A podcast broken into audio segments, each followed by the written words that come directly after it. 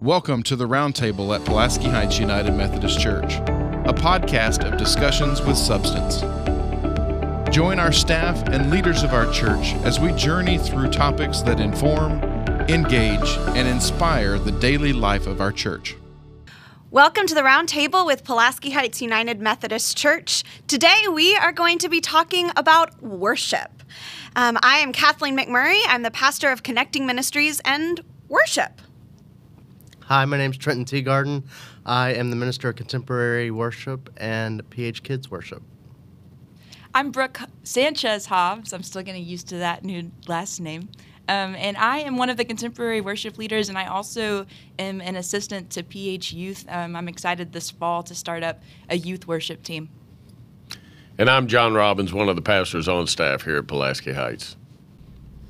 So, what do you view? We all have some different roles in worship, um, and we've talked about what worship means and how certainly the congregation is a participant mm-hmm. in that. But as we who are leaders in worship and trying to be conduits for the Holy Spirit uh, in that moment, not performers, how do we view? How do you view your roles as as worship leaders? I said it earlier, but it really is just not getting in the way of the Holy Spirit. Um, and that's something that is hard to really talk about um, or hard to describe. Um, in the day to day, though, worship leading is also a lot about organizing. Um, and there's mm-hmm. a lot of um, team playing that goes on there. There's a lot of team organization, a lot of team building, um, also a lot of the nitty gritty uh, building chord charts, um, things like that. There's a lot of things that go into worship leading that a lot of people don't really understand. I don't know, Trenton, you could probably add on to some of the like day to day things that we get to do. Yeah, there, there's a lot of that day to day stuff with planning and rehearsing and building the worship service. Um, but uh, when I think about my role as a um, one of one of our worship leaders um, uh, for our um, contemporary service, I I always come back to that. I have to make sure that everything about me is ready for worship uh, mm-hmm. before stepping into that space. Um, because if it's not, people can see that, and that mm-hmm. takes people out of worship as well too. Um, and I like to think of myself as a uh, worship enlivener.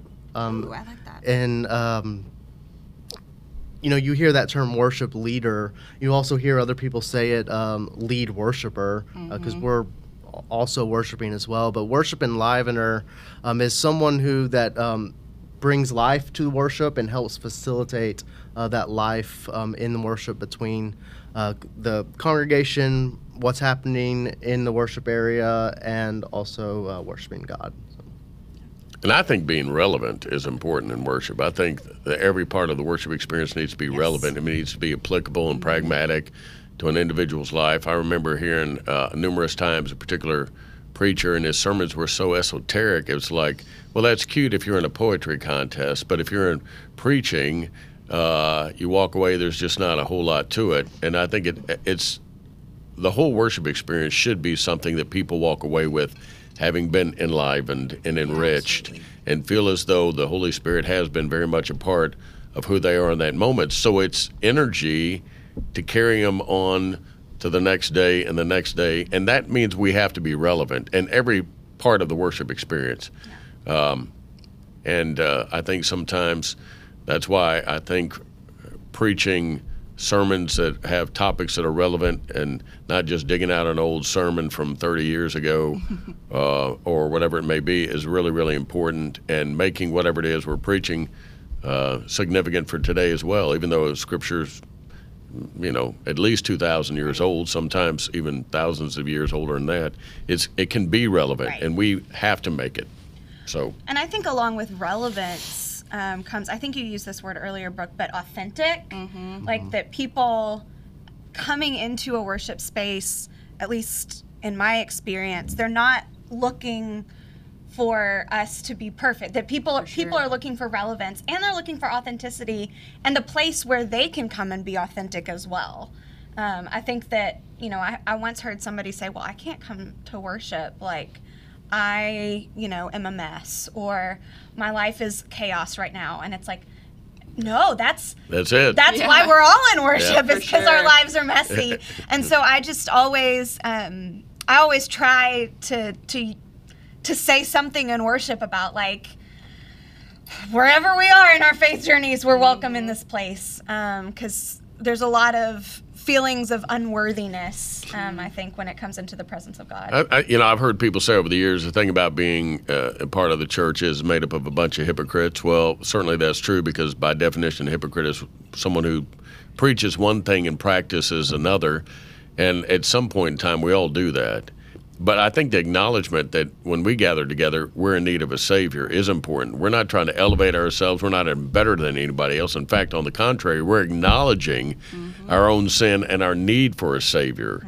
Um, and I think that's really important. And we're all in this together. So, For sure. And when we come to worship and we're feeling like a mess, as you said, I don't really think that's a matter of inauthentic- inauthenticity. I think it's really a matter of faithfulness. Absolutely. Um, we're being faithful to our congregation. We're being faithful to God, um, showing up and just being like, here I am in my messiness, you Right. know? Yep.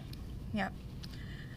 Well, you know, I we talked to you mentioned Dr. Robbins' relevance, and I think that that's that's really important as we think about being those conduits of the Holy Spirit, reaching people, meeting people where they are. How does worship change, or does worship change? as we're trying to reach different people depending on different settings how does how does that change how we approach worship I think worship needs to be able to change, um, or else it's. ev- I mean, traditions are are very very important in worship, but worship also needs to involve with what's happening with with our world, and um, be able to speak to what's happening um, in our world too. Well, and we offer two quality worship services that are very different from each other here at Pulaski Heights. And so I think that um, it's awesome that we have people who they feel that they worship best in the traditional or in the classic worship setting, and then we have um, people who feel that they can best connect in the modern worship setting. And I think neither of them are wrong. right. And I think both of them can be just as relevant. Absolutely. And both of them can be just as significant in the moment for those who are there. And I think that's one of the great things about having two very different styles of worship. That's intentional. Uh, and we recognize that one of the things we have to do in worship is we have to adjust accordingly. I mean, we do that in the sanctuary, for example. I know for years Pulaski Heights, and COVID forced this, used to just broadcast the service and people would peer in at the service.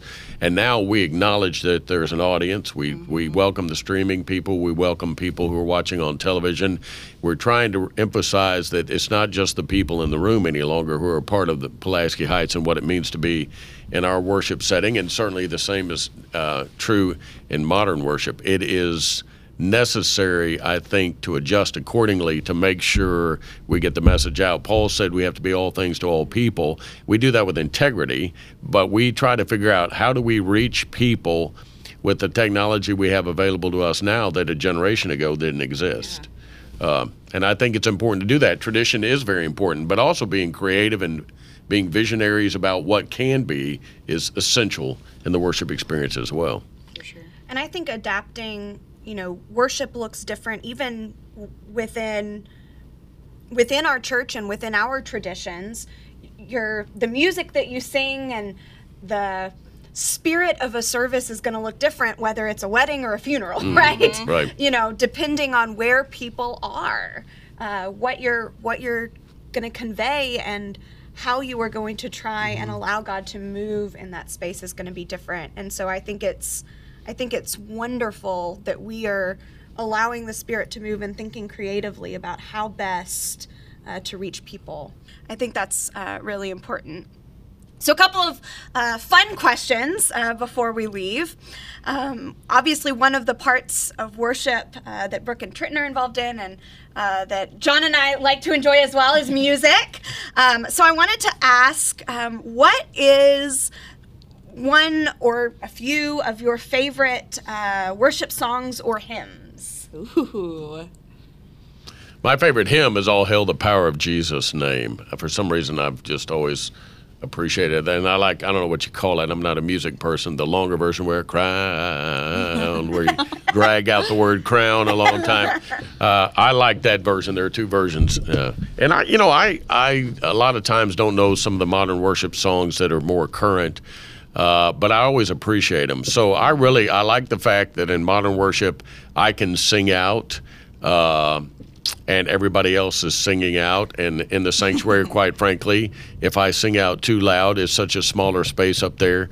Sometimes I'm a little embarrassed. But there, I, I appreciate, I really do appreciate music in both venues. And I'm going to sing. I don't sing very well. In fact, I don't sing it's horrible, but uh, nevertheless, I'm still going to sing. Well, John So- Wesley says we're to Yeah, sing absolutely. lustily and with Exactly. good That's spirit right. or Well, I do that. I got that part down. So, My, my favorite hymn is also "All Hail the Power of." Oh, good for you. No, I'm just kidding.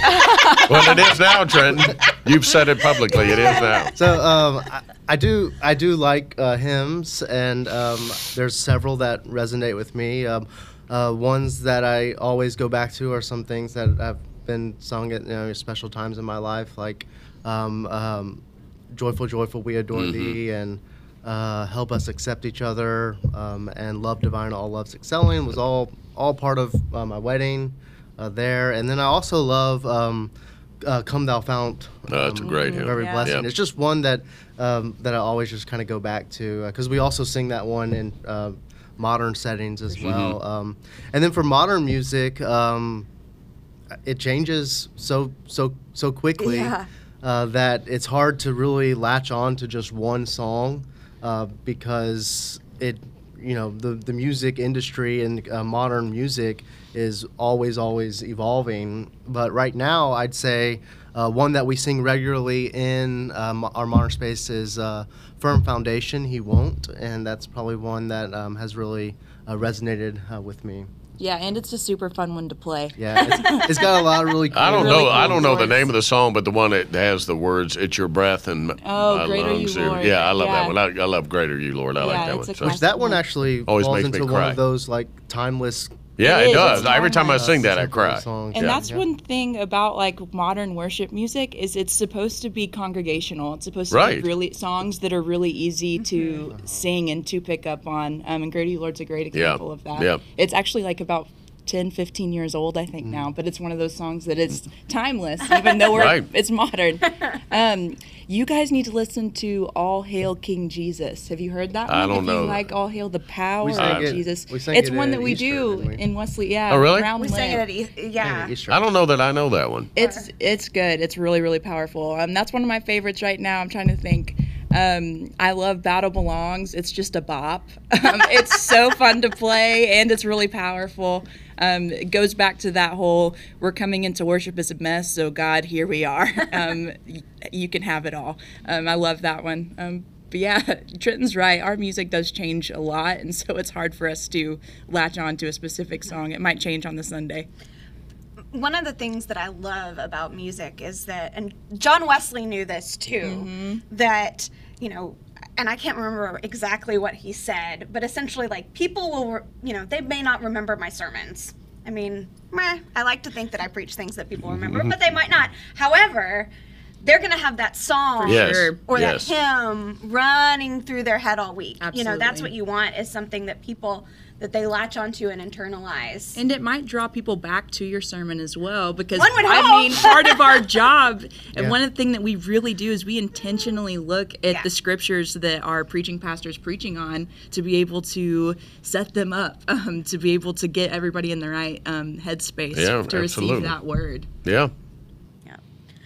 Well, thank you guys so much. And um, we are going to be back next time. We're going to be talking some more about worship. Uh, Trenton and Brooke will be joining me along with Dr. Froda Gunderson, our new um, classic uh, music, our music minister who uh, leads our choir in our classic service.